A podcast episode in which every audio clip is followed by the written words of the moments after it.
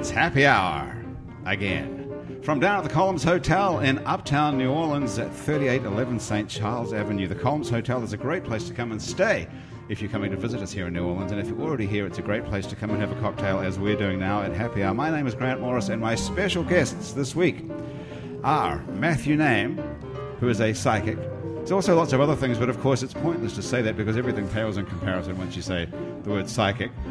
Among other things, Fawn Fenderson, among other things, is an animal psychic. Correct? Right, I'd say communicator, but that's Animal fine. communicator. Mm-hmm. Okay. Are you a human psychic, Matthew, or a human communicator? Oh, I don't like labels, but you can call me whatever you want. Because that's really, yeah. Intuitive. Would you prefer intuitive or psychic? Whatever you're comfortable with. I'm comfortable with everything. I And how long have you been comfortable with everything, Grant? I've been comfortable with everything for about three minutes since I had the last drink. And these figs, Fawn Fenderson has brought us a whole bowl of figs from her fig tree and some beautiful fresh mint to help us spend the afternoon with Sasha Masakowski, who's here to sing. Yes, sir. Welcome to Happy Hour. Welcome. Thank you. Thanks and James. Westfall on the piano. hey, Okay. So that's it. Now, you are a singer, right? You're not going to say I got that wrong as well. No, no, I'm a singer. Okay. I'm a human singer. You're a human singer. Yeah. Okay. Do you have any animals? I, yeah, I do actually. How many animals have you got? Right now, I have I have two. I have two pet rats. Two pet rats. Which yeah, which stem from me. Were they wild from- originally? Did you save no, them no, from no, a no, no-kill no, shelter? They were, they were snake food. I had I had sna- I have always had snakes and turtles and all sorts of weird animals. And then, um, you know, one time my snake wasn't hungry. Turned out he was Mm, really it's awful. constipated. Yeah. How can you tell when the snake's constipated? Because I took him to the vet, and the vet, well, told me, and then squeezed him like a tube of toothpaste from head Whole lot of to uh, shit came out of the anus. snake? Yeah, no, I'm not kidding you. Like, um, you know, a mouse ball of poo like shot out across the room, like splattered wow. on the Did wall. it hit the wall of the vet's office? It did hit the wall of the vet's office. I mean, it was nuts, and my snake was like, "Oh Wow. and has it happened since then, or did you just get rid of the no!" snake? I had to get rid of the snakes because I Why? I loved my I fell in love with this rat, man. This the snake wasn't eating. Oh, you rat. fell in love with the rat, and you have to normally feed the rat to the snake. Exactly, And, and did you not like, feel bad about that before? You never felt bad about No, feeding live rats to a really. snake Not before. so much. I mean, so you suddenly had a little pang of conscience. You fell in love with a particular rat. a particular rat because I had this rat that was, you know, sitting around my house because the snake wasn't eating because he was constipated. So I got to know the rat. He was there for a few days. You guys ever had constipation? I'm still eating. no, but I've had a snake. You've had a you had a pet snake as well. You have to move in a little Sorry. bit. Oh, I had a, had a pet snake when I was a teenager. Did it ever have constipation? Uh, no. And so It's a really my story is you- really, really, really boring. you fit. it's hard to top the rat with constipation. Exactly. I mean, a snake, snake with with constipation. of a mouse story. paw, And splattery against the vet. Fawn, you've never had any pet snakes, I'm sure, have you? No. And Matthew, did you have a problem feeding live rats to your snake when you had one? I would have Mm. a lot of problems with that. No, I was very young.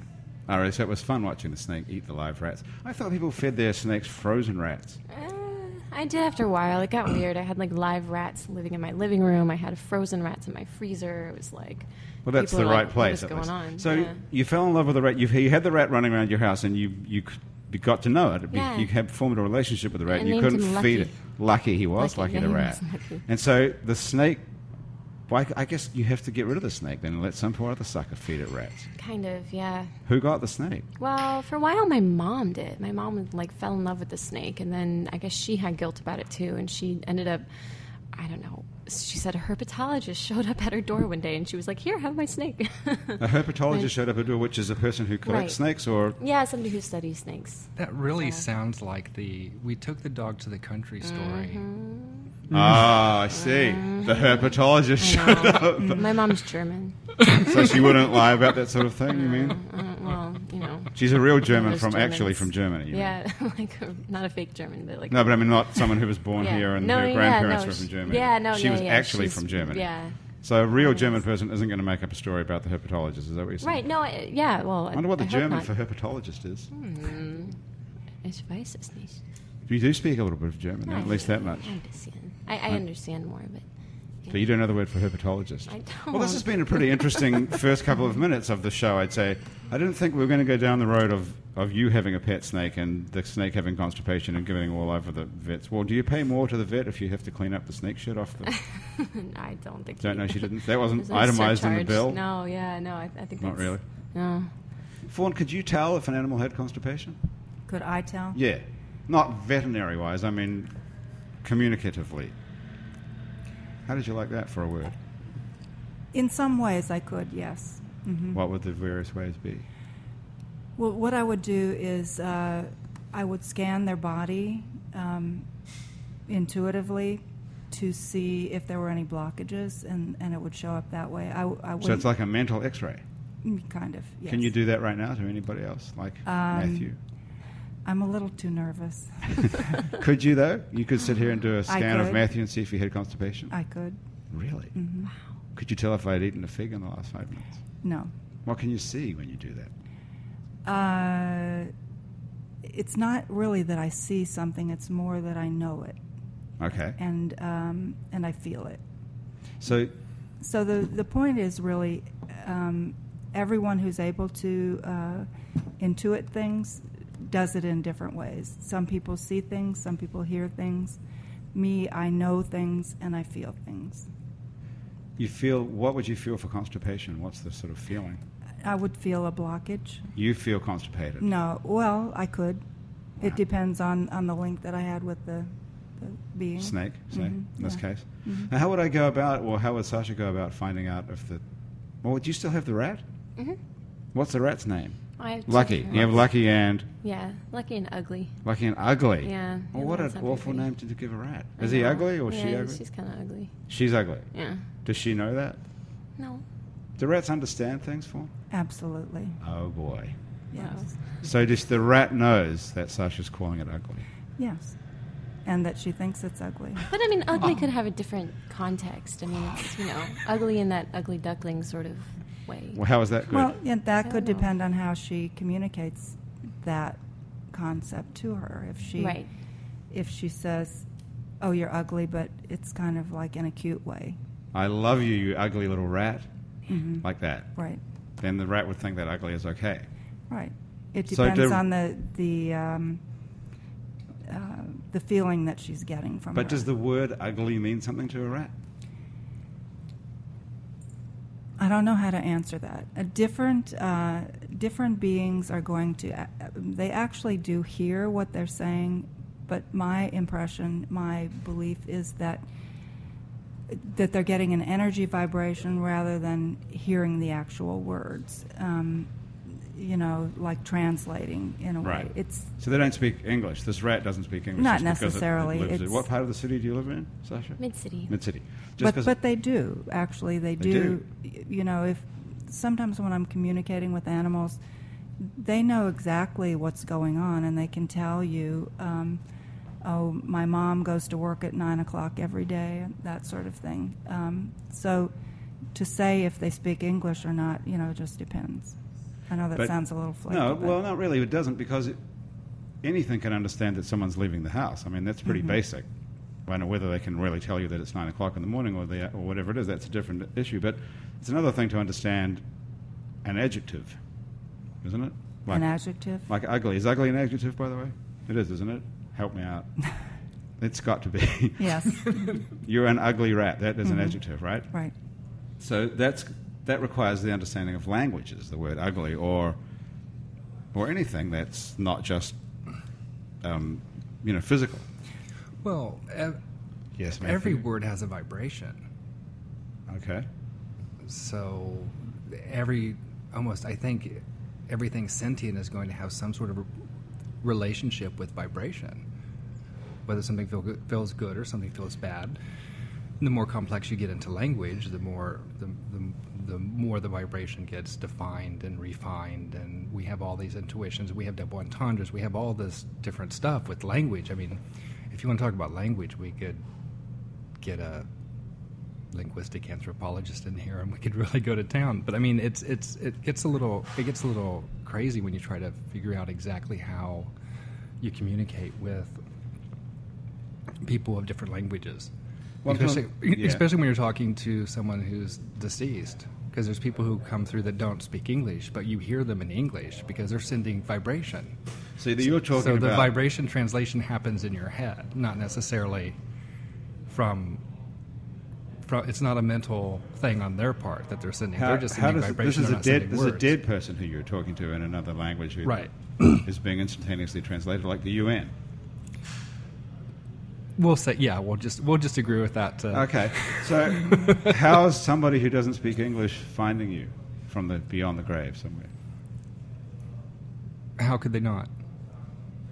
Hmm. Don't know the answer to that one. How could someone? How does somebody find you? Are you looking for them? Somebody who speaks German, for example, your grandfather, your mom's father. Is he is he alive or dead? He's, he's deceased. He's deceased, so he could be. He's a German speaker, I assume. Mm-hmm. So well, he would probably just be following her, and then when someone is when someone is able to feel his communication, he would just jump in. And sometimes it's like really crazy because you, I've had I've had people tell me that you know so and so died, and they've sort of walked through their day of chores, and like six different people told them all the same sort of thing, or concentrated on one like weird like thing that that per- You that- mean six other psychics? no, no, no, no. Like six different, like the retail store person. They would get into a conversation, and all of a sudden, the retail store person would just blurt something out. Um, like I, when my friend Gerald tries to get a hold of me, I, I always find myself around Casablanca lilies. It could be dead of winter, and I'll walk into a store, and there'll be Casablanca lilies because they were they filled the house when he was dying, and that was his flower. And it, it's just really, really bizarre. He'll be heavily on my mind, and then I'll walk into a store out of the blue, like the pizza shop. And yeah, I know Casablanca Right. lilies at a pizza shop in the middle of winter in Provincetown. It's kind of a weird thing, right? But no, I mean, you're thinking about Gerald two days in a row, and then all of a sudden I walk in and it's like, ah, Gerald, okay. So the whole thing with language and communication, I mean, how many times has someone that you've deeply loved or cared about has said more to you with a simple look than, you know, sitting down and talking to you for an hour? Mm-hmm. So, I mean, communication is, is I mean, that's a whole, that's, that's, Right. Feel and free you- to jump in. You can take it back even further. Um, there is a belief that in the beginning, whenever that was, we all communicated um, without words, uh, with vibration, and that language was created to separate us. And Who created it? at the moment, I don't recall. But was uh, we, is there some sort of a creator that you guys both believe in? I'm an atheist. So you don't believe in this. You I believe, believe in, in- you believe in the spirit world, but that it doesn't have a Right. I don't believe com- that there's a command dic- I, don't. I don't believe there's a dictator. okay. I guess is the easiest way to Do put you? it. It's a very difficult question to answer. okay. What I would say in answer to that is we are all one. But not one in anything in particular. Just we're connected in some Yes, way. there there is we are one and we are all connected and yes, there is a um, there is a God, goddess, um, um,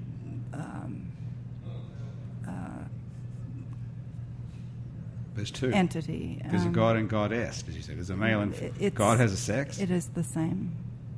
There's not two gods. Then. There's not a god and a goddess. There's one No, there's one. god. Okay. Yes. Mhm.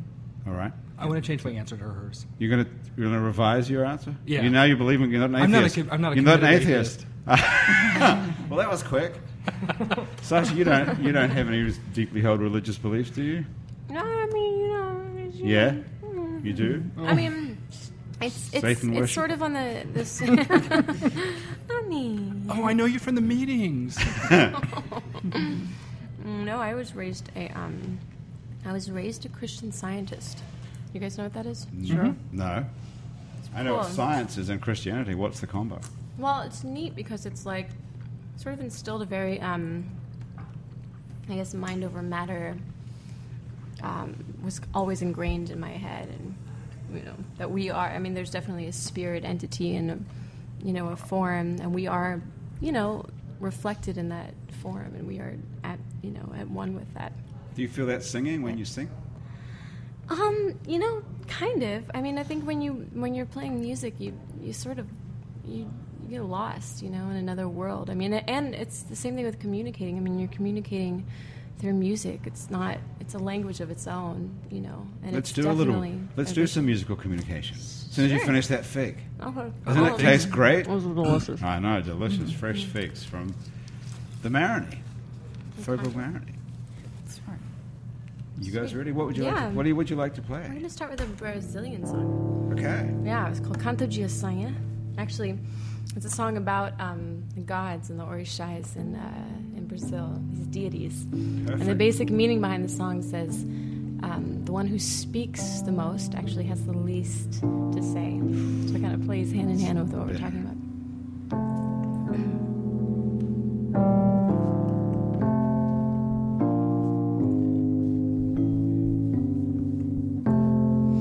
And I should say that James um, came up with this arrangement.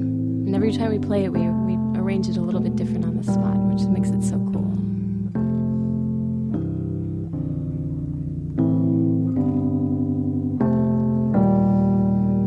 O homem dá, porque que não mesmo não diz? O homem que diz for não vai, porque quando foi já não quis. O homem que diz não é, porque quem é mesmo e não sou. O homem que diz tu não dá,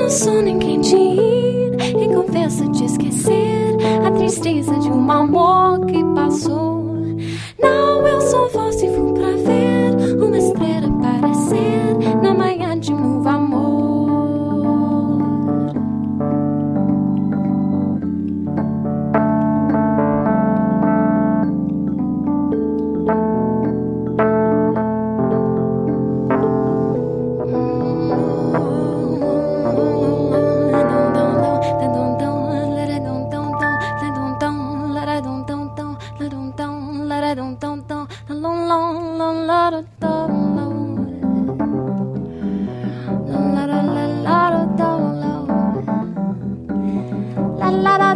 la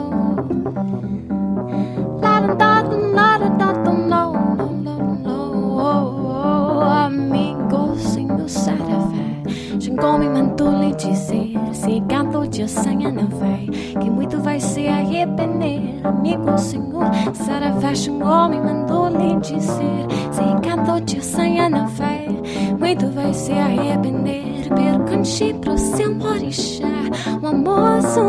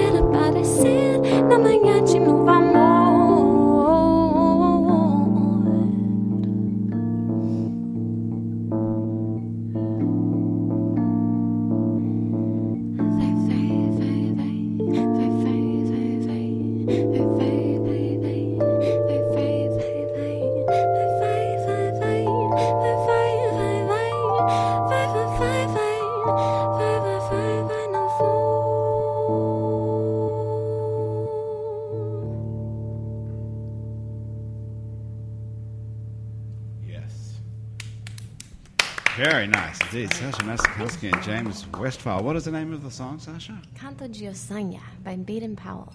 By not by Sir. Sorry? Arth- not by Arthur Baden Powell, the guy who invented the Boy Scouts. no, not that I. Uh, by somebody called Baden Powell. yeah, that's right. Who is that? Baden Powell is a Brazilian, phenomenal Brazilian guitar player. So, Still with us, or Yeah, I believe so. we could ask Matthew. Is he still alive? I thought you could find out somehow. Don't you know he somebody? hasn't contacted me, so I'm not, I'm not you don't speak Portuguese? There. No. What happens when someone from Portuguese, who speaks Portuguese, contacts you? You just can feel what they're saying without speaking Portuguese yourself. Right. If they spoke Portuguese to me, I would never. if they spoke Portuguese to me, I would never know what they're to- talking about. No idea. at all. The thing about being able to get in touch with other people, um, well, let me ask you this because this is something I've wanted to know for a long time. Is that do we get reincarnated? Do we come back? It's a bit of a stumper there. I see. Yes, Yes, we do. yes. Matthew, Well, it's a pretty much of a yes/no question, I think. not really. Oh, okay. Are, the real the real question is: Are we ever really here? Oh. Okay. Go ahead. No, go. I'm waiting for your answer. I, I, I'm supposed Well, to no, I answer mean- that. Well, I mean, oh God, how do you how do you even begin to approach this question? There, many many different sciences, whether it's psychology. I well, we'll, we'll just presume that psychology is actual science. Um, psychologists have this thing about the the super super id or the godhead, and they have the you know. Um, this better somehow get back to the Right. question of whether get- reincarnation. whether somehow, well, so, okay, so- somehow so- I'm not seeing it. Okay, okay, okay, okay. Oh, let me see. Let me put it to you this way: Have you ever watched yourself do something? Mm-hmm. Okay, so we can sort of agree. You mean be aware of What you're doing, doing? something that you think this is a really stupid idea, but I'm going to do it anyway, or something like that. Well, that or just you know when you're when you're when you're watching something on or you're reading something. Have you ever watched yourself watch something? There's this observer that's in you. It's called the spirit, and your spirit is supposed to be you know as big as everything. It takes up a star. So, how could all of that massive energy of consciousness actually fully fit into this physical form? So when your physical form dies, it isn't that you really go away. It's just your outlet here is is missing. So you just need to find another outlet, and that's basically what this bag of meat that we're occupying is. Sort of like we're all, it's like a giant continuum, right? Well, right, but I mean the, the other thing too is like you know how much of your spirit is actually here, present on the earth plane. That's that's my that's my big question. This also gets back to you do, do you really believe in God? Because I I think our spirits are so huge that when we're actually asking something, we're asking pretty much our higher selves um, for the direction or for the manifestation or for whatever we're working on to to come forth and take place. And it's that bigger sense of spirit. And I'm not talking from an ego perspective, but from our spiritual perspective. I, you know, we think that we're here and we're present, but if we're really energy, then how much energy is really fitting into this physical space that we're occupying? Well, pretty much you'd have to admit that we're actually sitting around a table talking right now, right? yes, I, I So- completely conclude. I- right. I, Okay. I so concede that. Point. okay. So that if we have some spirit that's larger than what fits into our bodies, which is what you're saying. It's all connected with everybody else's somewhere up and outside us. Is that what you're saying? I, I think We're so. all connected. That's what you were saying earlier, Fawn. I think you said that, right? We're Right. all connected in some way. And this is the way in which we're all connected. Our spirits are larger than our bodies and are somehow intermingling. Is that what you believe? Both it's, a- it's more complicated than that. it, it's simple, but it's but it's more complicated than that. It's complicated to explain. That. All right. Well, let's get, let's move on or move back to where I was Yeah. before. If the spirit is outside the body, which it is, is which is what you're both saying, and you believe that when we die physically, we physically die, then the spirit comes back and as somebody or something else. That you believe that for. Yes, and um, just as an example, um, when one of my cats left, um, and this kind of goes with what Matthew is talking about too, um, and I communicated with him After he's dead. after his death.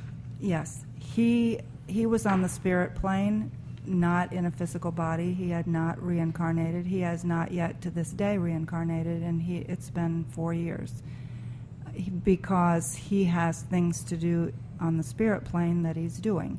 Now he explains them to us in ways that in 3D we can. Um, that accommodates us in 3D. So he says that he's taking classes and he's doing this and doing that. The cat's taking classes. Oh, okay. Now On we're going down plane. an interesting road Yes. here. The cat is taking Mhm. classes in a spirit plane. That's quite an interesting sentence. Right. Does it mean? Can you explain it? It means that he is uh, basically transmuting to a different um, I don't know. We've got transmuting in there. a, a different energy direction. Maybe that's the best. Okay, let's break say it down then. The cat's taking classes. Right. That worries me right there. Have you ever taught a cat anything? Have I? Yeah. Sure. Do cats take classes? Sasha, you're agreeing with that? You can teach a cat things? I, I, I mean, yeah. Well, maybe not your cat's Greg.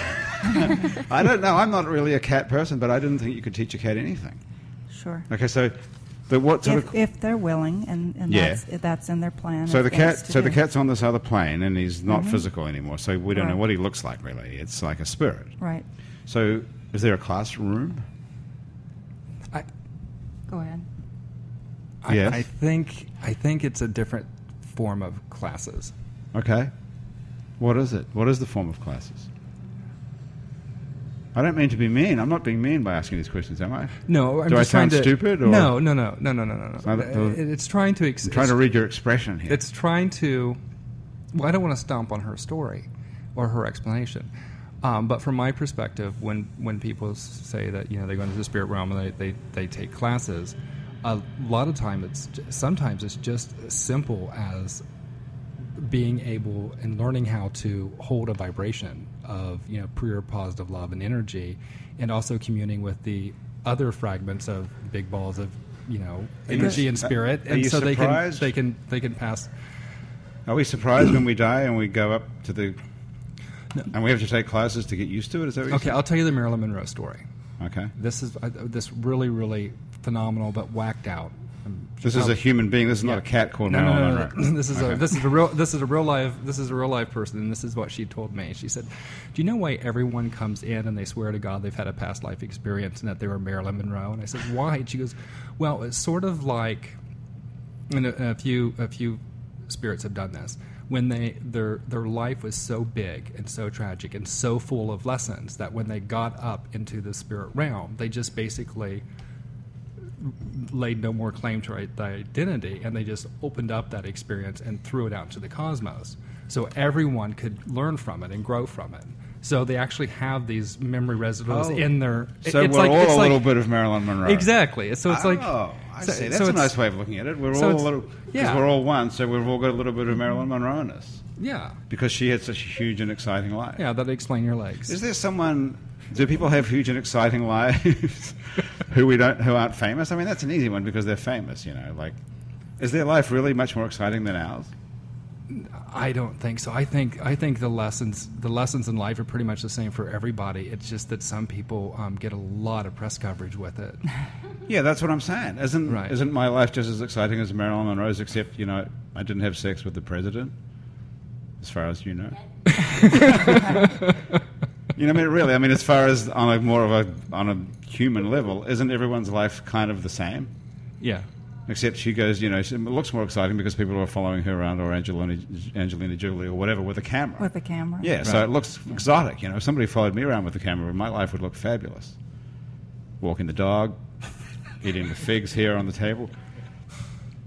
But I mean, you know what I mean? No, I. I, Do we, are we really, even in the spirit world, we're impressed with Marilyn Monroe, for goodness sake? It's not so much the it's not so much the impression being impressed with Marilyn Monroe is, is as it is I think being being able to throw that experience out there because it was done at such a heightened level. Yeah. I think that It's what too he's, he's for me. saying is he uses, and whoever told him that, uses Marilyn uh. Monroe as a person who is recognizable. If you were someone else, I mean, I, I could speak with Matthew about Saint Germain or someone else, and he would, and use that as a reference point. Um, it's just a known entity, a known quanti- quantity, you know, someone that everyone knows who that is and can identify with. What was our original question? Well, I was getting, I was getting to this original question about reincarnation because this is Yeah. what I actually want to find out about. Is if you believe in reincarnation, which you do, and I'm not sure whether you believe in it or not, Matthew, exactly. Because Well, I don't believe that we're ever really dead. I just think that we're Okay. Our meat so that, dies. But we have to have some. Well, that would let, let's define reincarnation then. Okay, coming. If incarnation means you come into the physical, so if you are reincarnating, it means you are coming back into the physical, meaning back into the three Right. three dimension. Oh yeah, I totally believe in that. I agree with that definition. Sasha, do you agree with that definition? Yeah. James, you happy with that definition of reincarnation? Uh, yeah, I don't know if I believe in the physical format. What do you believe in? Um, I mean, I believe once we're dead, then it's It's over. yeah. There's no spirit that lives Well, I on. do believe in a spiritual world, but I don't. I don't believe in. I guess the traditional reincarnation thing of of us coming back as a different person or an ant or an animal. Or, Does that happen, Fawn? Do we come back as an animal or an ant? You can, yes. Aha, James, there. How do you say that? I mean, you know, I don't think there's any evidence that proves or disproves one or the other. I think That's it's a very interesting point. Is there evidence that proves or disproves it, Fawn? I take a big sigh because the evidence is there. It's a matter of what you're willing to accept. What would you be willing to accept, James? If Fawn could tell you something that your cat said? I mean, yeah, I guess I'd have to see it to believe it, kind of thing. Well, that's the question is what would you believe? Um, if I came back and I was conscious of my previous life, maybe. Um, it doesn't work that way. Sorry. well, actually, I mean- that that involves conscious, right. and that's that's that's a whole different other topic. Oh dear, is it? Yeah, You just don't There's know. many- I mean, there's it's many- very The thing is, it's like I don't, I don't see why any of us in, on this table have to make the rules of what can or can't happen. I mean, I mean, I guess we won't won't know until the next life. do we ever know? That's a really good point. Do we ever really know? I, I Or think do you just believe it? I think this gets back to what he's his his main point is is that you have to have a real experience with it before. I, I hope to goodness that you have a real experience with it before you start just believing anything. Um, Well, how so, did I you mean, I start completely believing concur. that it, Matthew? How did you begin to believe that there was a spirit world that you could communicate with, including dead people? Well, I saw a lot of stuff when I was little. What did you see? Uh, dead people. Like the movie? I see dead people. That movie is really glamorized, and Has it ruined it for you? yeah. Uh, So what did you has. see? You saw someone sitting around like a table like this with their, their, their No, I would see I would see people on the windows, and I lived on the second. And my bedroom was on the second floor. Um, I, I would just see all kinds of crazy, weird stuff, and it was more than just you know childhood imaginings. Um, and you know, and then once, um, well, I woke up dead when I was 23. So that was I very woke up dead when I was 23. Yeah, That's an excellent sentence. What does that mean? I don't know. It'd probably be, it'd probably be their Can I song. write a song? yeah, write that down. I know. I woke like up dead that. when I was 23. That is a great line, isn't it? Do you want to write that down? Yeah. Okay, Give- can give you her- remember that? Can I- Give- can give her get a that pin. tattooed? Yeah. How did it feel to wake up dead? Better? Uh, did you feel great? no, I felt really, really, really awful. Really? So feeling dead is crap. No, feeling. it'd I think. excellent. I think. I think feeling dead could be absolutely wonderful. But I, when I woke up, I was in a blinding, flashing light. It was about six feet above my bed, And I was looking around and I saw my life and I absolutely just hated it. And I just started screaming. And then when I started Wow. screaming, I was back in my body. So that sounds like astral projection. I mean, that used to happen to me as a kid. I remember so vividly. I would get fevers. Like a little kid, I would get crazy. Like I get the flu, and I get these like hundred degree fevers, and I would actually leave my body. Right. And I would go up to the corner, and I loved the feeling of it. And I knew every Right. time I got sick, I was like, "Oh, great!" And I just had to concentrate Were on one dead? image on the wall, and I would literally leave my body, and I would be up at the corner of the room, and I'd be looking down on myself. And like, you in liked that. You enjoyed that. Oh, it was fun. It was such a it was such a thrill, you know. Well, Did you Oh, feel loved like- the feeling of it? She probably liked her life better than I liked mine at that point. Well, did, did you, Possibly. do you, but now what happened after you stopped getting the fevers? Can you still do it? No, I can't anymore. So you need to get a 100 degree able fever to do that. Yeah, well, I've had fevers and I just can't. I can't seem to. So what do you think? What stopped? I don't. I don't know. I'm not sure if it's an age thing or if it's a, a like a disconnect from the, you know, the, your own spiritual side or something. I mean, I know I, I know friends who can still, and of course, there's tons of books on astral projection. And my dad is in Your a band in a called band the called Astral, Astral Project. Project. Good point. But um, you, You, know, can do it. You can get it back. how do you? I how know, do you? yeah. Fawn, Just- how would you, you get just that have to back? practice. How do you do it? Yeah. How would you get it back? Well, how, if someone's listening to this and they are interested in leaving their body, or being aware that we've already left our body, so you have to be very careful what you say here. Right. Is there a technique?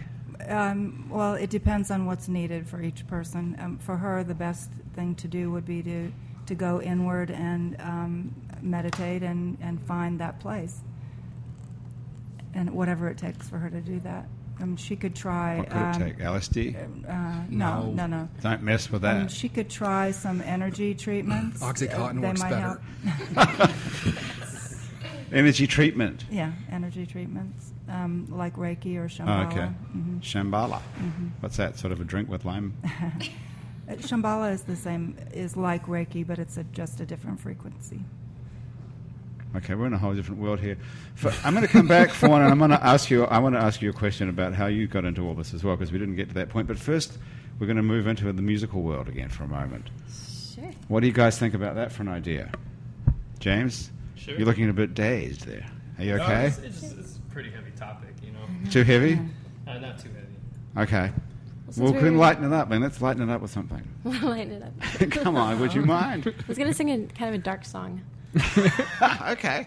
but I What think the it hell? goes with the topic. Okay. I wrote this song about, a f or I wrote this song originally about um, a friend of mine who had just overcome a huge, you know, addri- addiction, um, drug addiction, and almost lost her life. And then it was um, sort of watching her and helping her sort of regain her, you know, her her mind and her, you know, and her reality. So it's called Back to Paradise, and I brought it into the band and. Um, James sort of took it and said, "Yeah, this is cool. Let's expand the song and let's expand the format." And James has studied composition under Terence Blanchard for a long time, and you know is a phenomenal composer. So he's really kind of helped open up a lot of things. So, uh, so I like to say we wrote this together. It's gone back to paradise.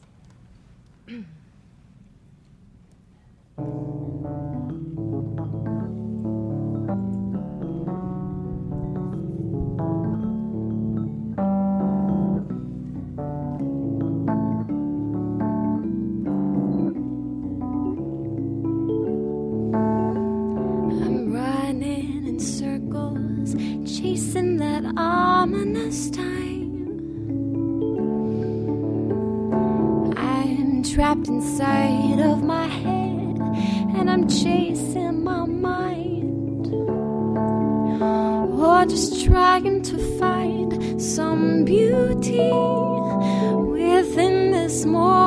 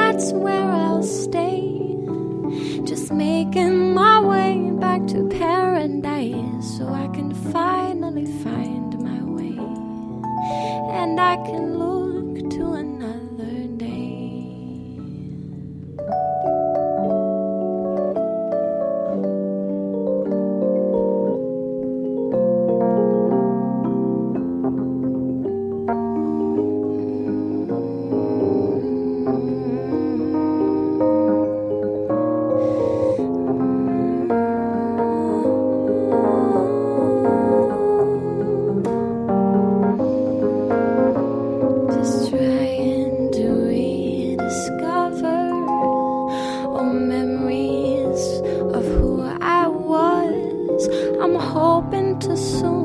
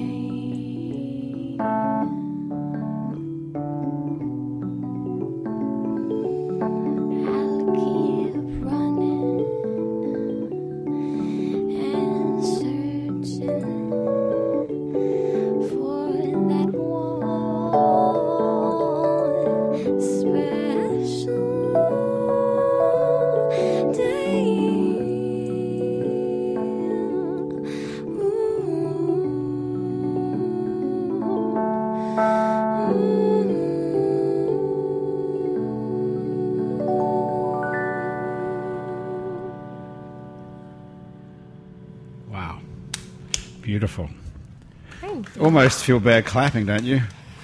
It's almost like demeaning. That is absolutely beautiful. When did you find out that you could do that? Um, do Sing and Sing? just sit there and be sitting there talking, eating a fig and drinking, what is it, a mint julep? Oh, it's a gin and tonic, but we have Gin fresh mint that I Oh, you threw some mint in the gin and tonic. How does that taste, actually? Any good? delicious. And then you could just sort of open your mouth and do that. That's crazy. Yeah. Um, when did I? Yeah, it's it's cool. It's a beautiful thing. It is a beautiful Yeah, thing. And how did you fun. figure out that you could do it? Did it just happen? Did you have to go to school for it, or did you just realize you could sing one day? No, I, I- you know, I was. It's a funny story. I mean, I grew up playing all these instruments. My mother is a, a pianist, and my father is a guitar player, and so professionally, you know, both of them. And um, so I guess I was always just drawn to music, and always was playing music. And I, you know, I took violin lessons, I took piano lessons, and and I really wasn't happy until I joined a choir when I was a little bitty girl, and I thought it was so cool that. Um, you could create the same chord structure that you take when you play a chord on the piano by aligning like different voices up you know and you it's just I, i'm just fascinated with the voice as an instrument so which is why i do a lot of improvisation and And it's way better than having to lug something around as a yeah. musician. like this giant piano we had to plug in here, Right. and there were at the drums. I would imagine if roads. you were a drummer. totally It's, so you just discovered that when you joined the choir, then you were a little kid. yeah i just So I, you were, i loved it I but you were learning instruments as a little kid, obviously, because you'd Yeah, already and- messed around with the piano and the violin. Yeah, a little bit here and there, and then um, as I grew a little older in middle school, I started taking dance lessons, and then in high school, I actually um, dance and acting. And then when I when I was in high school, I went to NOCCA, which is the New Orleans Center for Creative Arts, and I studied musical theater because I thought it was cool that it combined dancing, acting, and then you and realize it singing. isn't cool. It's awful. Right? yeah. Right? It's the worst. Musical theatre. Who invented that? It's Yeah, horrible, isn't it? Thank God you got that right? behind you. yeah. Could you I mean, imagine? no, yeah. What a Oh, hell that would be. totally. Imagine if you fell in love with mime. Oh wow. Well, that would be Would be even yeah, worse, wouldn't worse. it? I know. Thank. God. So, so now you just can. You are you a jazz singer? Is that what you call yourself? Um, yeah, I do actually. Yeah, I you know I also studied it in college and stuff, and I just um, I love jazz music. I love the the freedom that it gives me. You know, it can. I mean, obviously, the last song is is you could almost say that's a little more of a singer songwriter. It's not so jazzy in a sense, but um, you know, I think that's what's cool about jazz is that it's very progressive and it just you know it, it combines so many different aspects. Must be of pretty music. cool to be able to say I'm a jazz singer, isn't it? Yeah, it is pretty cool. I would think it is. And you're a jazz piano this, like- player. Yeah. James? Well, actually. Or are you a no. vibraphonist, Yeah, he's really? a vibraphonist. That's an even cooler sentence. I'm a jazz vibraphonist. Is that on your tax form? You put that? We just Uh, put no, musician. Just, just musician. Yeah. But I mean, you know, it's actually my second instrument. Vibraphone is my first instrument, but I find there's more work for piano than the vibraphone. So I had would think there probably would be, although it's a rare, it's a rare commodity being a vibraphone player. Yeah, I mean, I think the only time that somebody's called me because they needed a specific vibraphonist was when I did a gig at Harrah's Casino with uh, Joe Piscopo. Wow, what a sad world Yeah. But for other than- vibraphone other than players. Joe Piscopo, Why did Joe Piscopo want a, s- a vibraphone player? I- Is the more interesting question, probably. His arrangements were just very specific for a vibraphonist. There was actually vibraphone charts. It said vibraphone in the corner. Does Joe so- Piscopo sing? hmm Yeah, he does a Sinatra kind of Oh, comedy skit. It's music and comedy, you know, the old Vegas style, you know. So Well, I guess it was worth the going to school and learning to play the vibraphone Yeah. for that for the Joe Piscopo One- gig at Harrah's one Casino. gig, yeah. What do you do normally with the vibraphone then? Um, I kind of, I guess, play and try to inspire people to want them to have a vibraphone in their band. Uh, I have to almost create a market for it, you know. Well, it's a it's a standard jazz instrument in a way. Bobby Hutcherson and, and Lionel Hampton were both it's great. It's a standard instrument, but it, it's not an instrument that, that actually had has had specifically, like for instance, Louis Armstrong never had a um, vibraphone in his band. Preservation Hall's never had vibraphone in its history in their band. So there's just these occasional standout players. yeah, And, and I know both their names already, and that's it. There's nobody else. right. Yeah, I mean, like Duke Ellington never had vibes in his band or Count Basie orchestras. How did you get attracted to it then? Who was the person who got you excited about it? I think it, it was my grandfather. He had a big record collection, and I was playing a little bit of piano and I was playing percussion at the same time.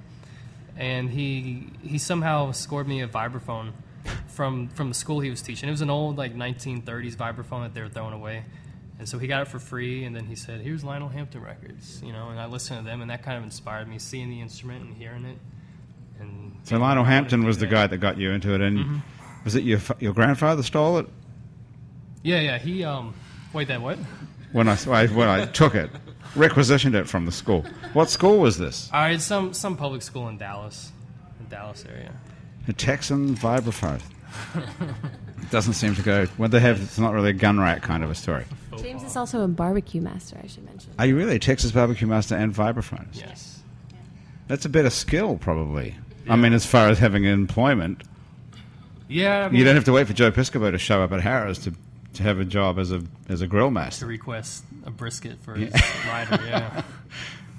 Do you don't, you don't do that for a living though? You're a jazz musician. Yeah, I just I just do it as a hobby. You know. Well, we'll come over to your place after then. Yeah, definitely. Are you guys both vegetarians, Fawn and, and Matthew? No. You're not? I am. Fawn, you're a vegetarian. Yeah. Matthew, you don't. So, That's why I don't do um, animal communication anymore. because you eat them. You used to do animal communication and then you. I was a vegetarian for seven years. Can you. Can we turn you up a little bit? Am I on? Am I? No. Try that. Hey. Oh, there we go. Ah, oh, that's better. You, sorry, you were a what for seven years? I was a vegetarian. Because seven years. and then at that point, while you were a vegetarian, you talked to the animals, Yeah. and then you decided you want to start eating them, so you had to stop talking to them. Well, Or I, was it the other way around? I, I, I, I went to Australia. I was traveling six months. Then, Oh, those Australians will yeah, you it. can't really eat anything that doesn't have pig on it down there. really. Yeah, it was very very difficult. Um, and eventually, then I came back, and then I, I had some health issues, and I just got tired, and I was living by myself, and it was just so hard. And then I wasn't doing a lot of readings, uh, I wasn't doing a lot of psychic work, and I started eating meat again. And then so I haven't gotten back into any kind of animal communication because I eat them. Well, Okay. But you'll, if, you should do Good it. answer. I, I, Finally. I recommend that you do because they are very, um, No, I, they're, I, they're very understanding. I- mean, no, I- it's part I of uh, what makes the world work. I, I have noticed that, well, New Orleans, it's, uh, being in school, it's a little hard to, to, to be a strict vegetarian, but I have, I have gotten much more back into my vegetarian diet. So, Fawn, I- you I saying just the animals better. understand that we eat them, Absolutely, they eat other animals. It's, so they're cool it- with that. Yes. Okay. So, What they don't like is is the cruelty that's involved Right, right. with the, the the raising and the uh, the treatment and the. but there's so many million of us now, or billions of us. I mean, we have to do something if we're going to feed everybody in America. We well, we have to have. I'm not really prepared to go into that conversation. Let's not have that conversation. Let's have the other conversation, which is the question I was going to ask you some minutes ago. You're an attorney as well as being an animal Yes. communicator. You weren't always an animal communicator and you weren't always an attorney, but you've been an attorney for a lot longer than you've been an animal communicator. That's true. How did you how do you make the transition there? What do people think now when they say, "Oh, yes, Fawn Fenderson, she's my attorney, and also she talks to animals"? Well, most of my clients don't know that I talk to animals. Only a very few do. Okay, Well, so you're now on a podcast. Yeah. well, probably no one listens to this thing anyway. So, but are you concerned that people know that about you? You think they're going to think you're crazy now? No. Um, I don't think, I, I'm not concerned that they'll think that I'm crazy. Um, I am who I am, and they have to accept who, who that is. Um, I would like to believe that the person that I am comes across regardless of, of what label I put on myself. Well, part of your compassion and yes, Matthew. what kind of law? I uh, practice estates, Okay. successions, things related to that. Strangely enough, so you've been attracted to the other side for a long time. I guess. I wouldn't say that I was attracted to it that way through law, but But It seems to have a be. Is it more than a coincidence that you were Um, drawn toward the law that surrounds death, and now you're? have to think about that. It's a curious um, synchronicity. So, what did you? What was the day you discovered that you had some affinity for having conversations with the animals? That day was uh, when I wanted to communicate with my cat that had passed over. His name is Freddie. I think that you've met him. I did meet Freddie with Yes. one eye. Yes. And um, I had been consulting an animal communicator, and I told her that I wanted to know some things about what happened with him, and she told me what to do. And when I did it, I was communicating with them. Just Uh, like that. Yes. Just like that. In one but, second. At, but at the time, I did not believe that I was communicating. you didn't. him. No. What did you think? You would think you were just making it up. No, I didn't Like think I I was was, making it up. I, I don't know what I thought, but I didn't. What did she tell you to do? Like light a candle and No. Jump up and down on one leg, anything like that? and let me just pref- preface what I'm going to say with this. Everyone can do this. We all, we all were born with the ability to do this. We've just forgotten how to do it. Okay. What we have to do is get rid of the disbelief that we can't do it. Okay, so the- if I believe so that how, I can so how do you do it? Yeah, how do you do it? Is you have to be in a position of of receptivity where you're able to open yourself to receive, and then know that you are receiving. Ask a question and accept the answer that you get. It's as simple as that. Okay, so I want to communicate with a living. Can I do this with a living animal, or You can do it with living animal? or deceased. You have first of all you have to intend to make the connect, connection. Okay. I love talking to my dog. I have a dog, a great dog. He Mm-hmm. hangs out with me all day, and we have you know, communication. Mostly, it's one way where he looks at me and s- says, "I need to eat something. I need to go outside, or you need to, you know, come and look at this out the window because the mailman's screwing around with the mailbox again." Could I have a deeper communication with him? That's about the level. That's about all we talk about, really. Yes, you could. And and if I asked him a question, he would be able to give me an answer to it. I mean, something more interesting. than Yes. what do you think about Right. something Squirrels. like squirrels? No, what could I ask him really seriously for a minute? Because I have no one to talk to all day except Would this you dog. like me to give you an example? Yeah. Okay. A- an animal that I communicated with, a cat, was grieving. And in the process of finding out why he was grieving, I learned that he had a bat friend that he had been um, hunting with. And in a cat a cat had a friend who's a had bat. friend who was a bat, and they had been hunting together. The Okay. bat had been hurt or was sick in some way and was dying, and the cat was very sad about that. Now, that's something that you can find out. Hmm.